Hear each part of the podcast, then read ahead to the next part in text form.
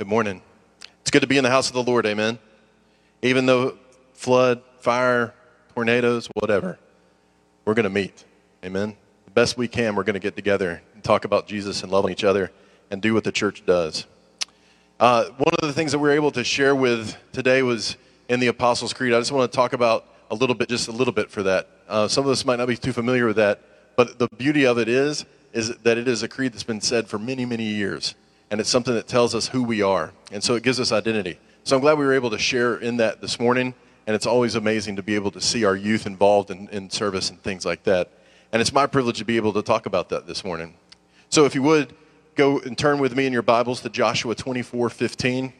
Again, that's Joshua, book of Joshua in the Old Testament, verse 24 15.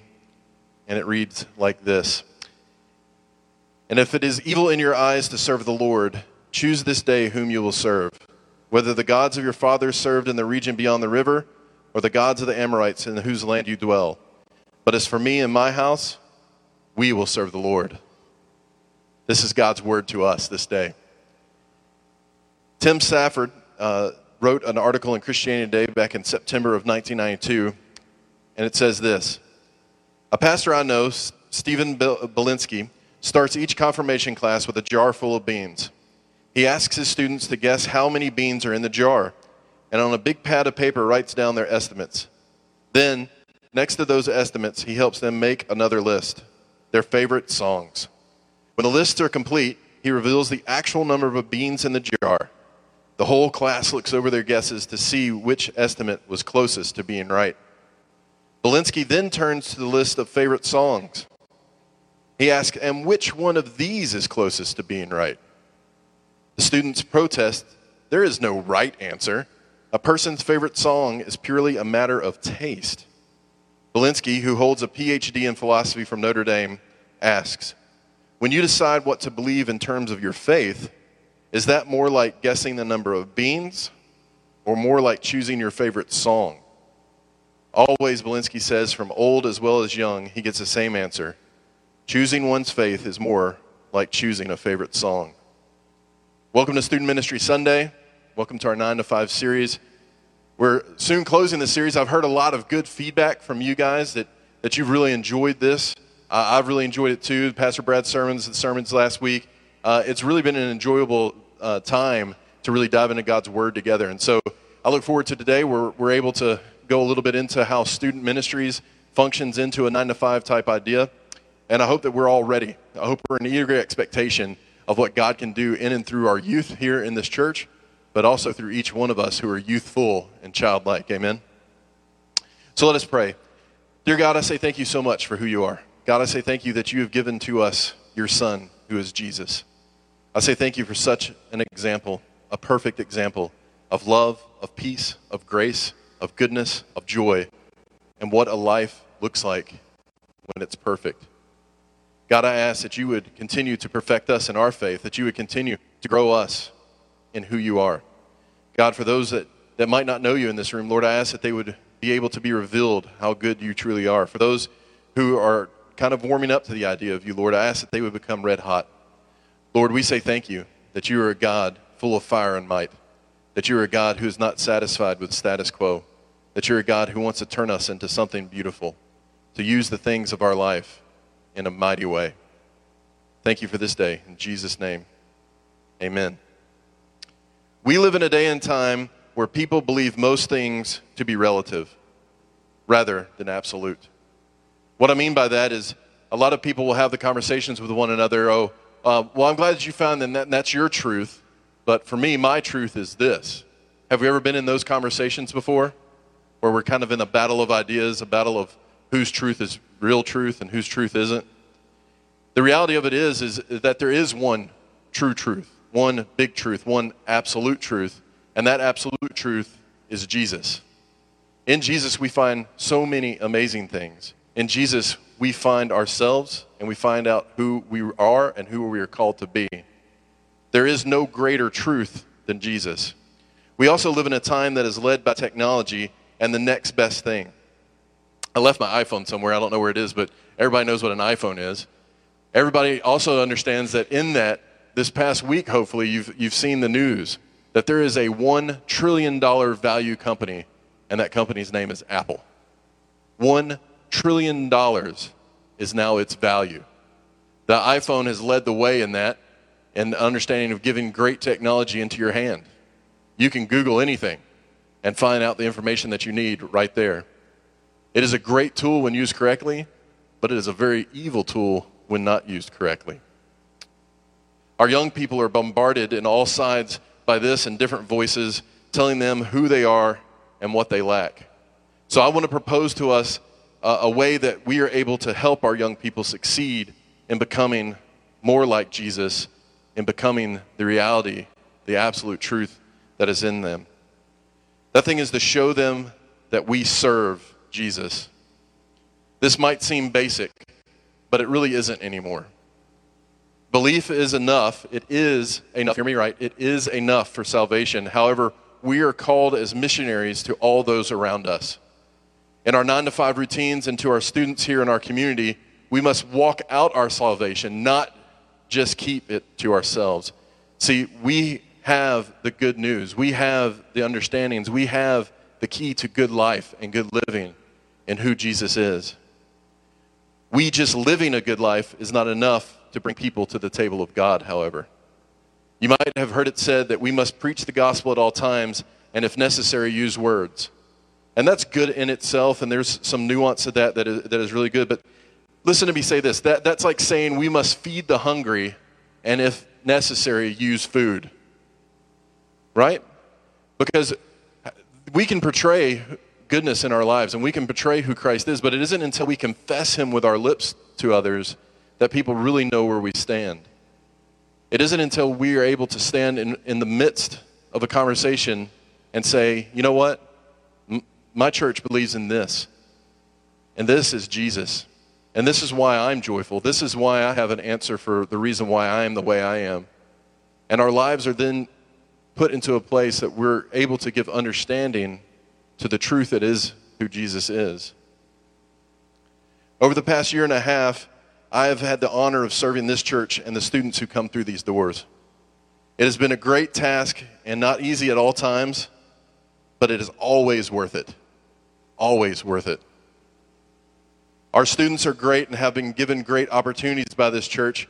Y'all are so loving, so giving. There's so many opportunities that they have that a lot of people don't have, even in other churches in our community. This church is great. I am so proud to be a pastor here. You have no idea. Well, maybe you do now since I'm telling you. So you have some idea.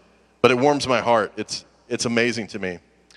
But one of the ways that, that we've been able to, to really show the truth of God to our youth has been through confirmation. Uh, as you can see, our poster here, Water and Spirit.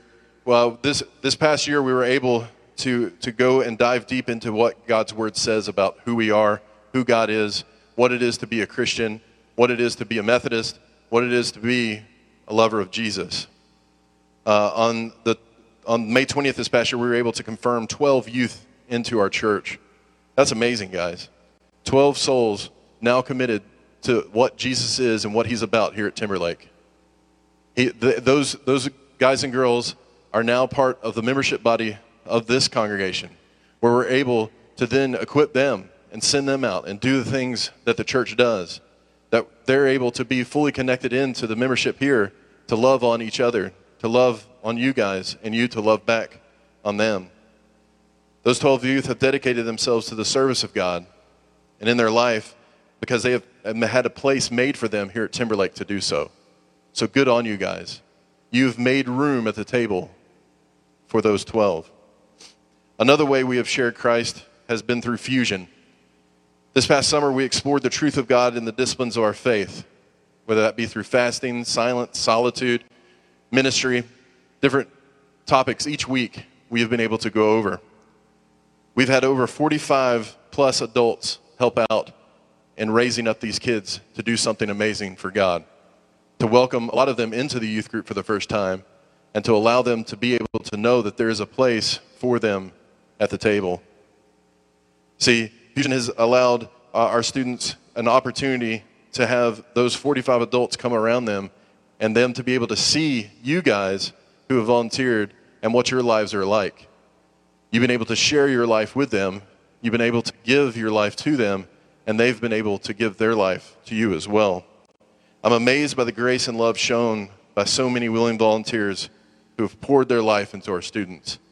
We even had some people hire babysitters so that both of the couple could come in and serve in that time. That's amazing. That is a movement of God. That is something to be proud about.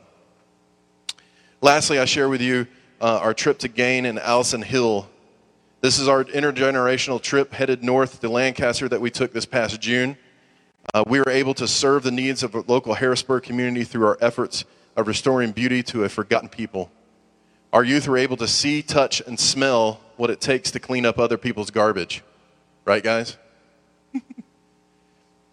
Within that, uh, in that they are also able to see that they, they are able to give value and to show value to a people that society has passed by.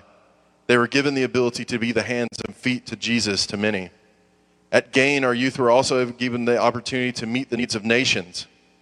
Through our efforts at Gain, we were able to provide hundreds of hygiene kits for women, pack numerous clothes for children, and provide a tool for professing the gospel in Christ through the manufacturing of bracelets used in teaching across many nations. It is an amazing thing, and I find myself in constant awe when I think about how great a job that these guys have done. I have a front row seat to watch God show up in the hearts and lives of our students. And I want to invite you to sit next to me in the next steps. And I want us to encourage in these next steps that we keep building on the great foundation that God has laid for us here. A few things we can do. You can join our prayer team. You can commit to pray. It's powerful. It's not just a thing of asking God to do something, but it, it, it's committing time to God to turn our hearts into the things that He cares most about. That is the place of prayer. And so, as Bethany has shared, there's going to be many opportunities for us to be able to just grab a name, to grab a face of our youth, and to commit to ourselves to be praying for them prayer is a powerful thing. I would say in my life that the prayer, prayers of saints, namely my grandmother and my mother, put me into the pulpit. It put me into a place that I could really explore who Jesus is and to find out how much he loved me and to find out exactly what my calling was. And I could guarantee that there are people in your mind, even right now, as I say that, that you know have been prayer warriors for you in your life. And the reason why you're able to sit where you sit is because of the prayers of those saints. And so, how much would it be, how awesome would it be to have our people all praying for one another? I would love this to spread into other areas, but specifically for our youth, because, well, they're our youth. They're near and dear to my heart. So, I want y'all to be invited into that. Pray for them, love on them, share Christ with them. Another way is to take a student to lunch. Tell them your story. Let them share their story with you.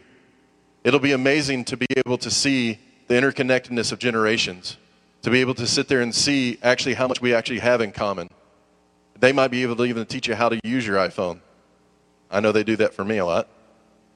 It's amazing to sit there and be able to have conversations, to share our wisdom, to share life story, to share our triumphs, our pain, the things that we have gone through in our life. A lot of people would sit there and dismiss that and say, oh, well, young people don't really want to listen to me. They do.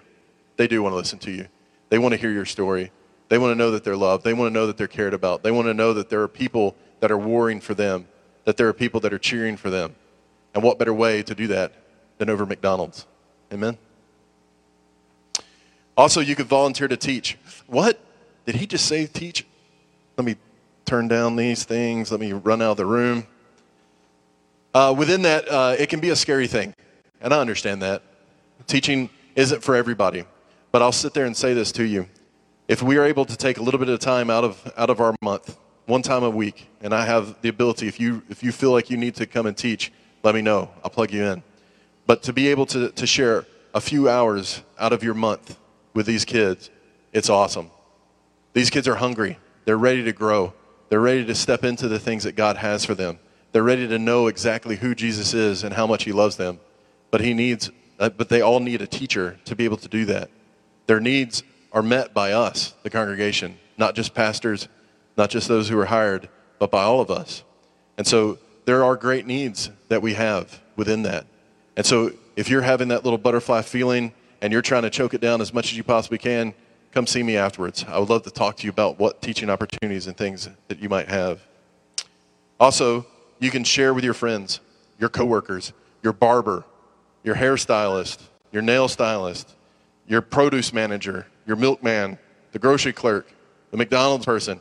You can share with them how much of a mighty move God is doing in Timberlake Church. You can share with them that God is doing strong things here and invite them to come into this place. We need more people who are sold out for Jesus in this world.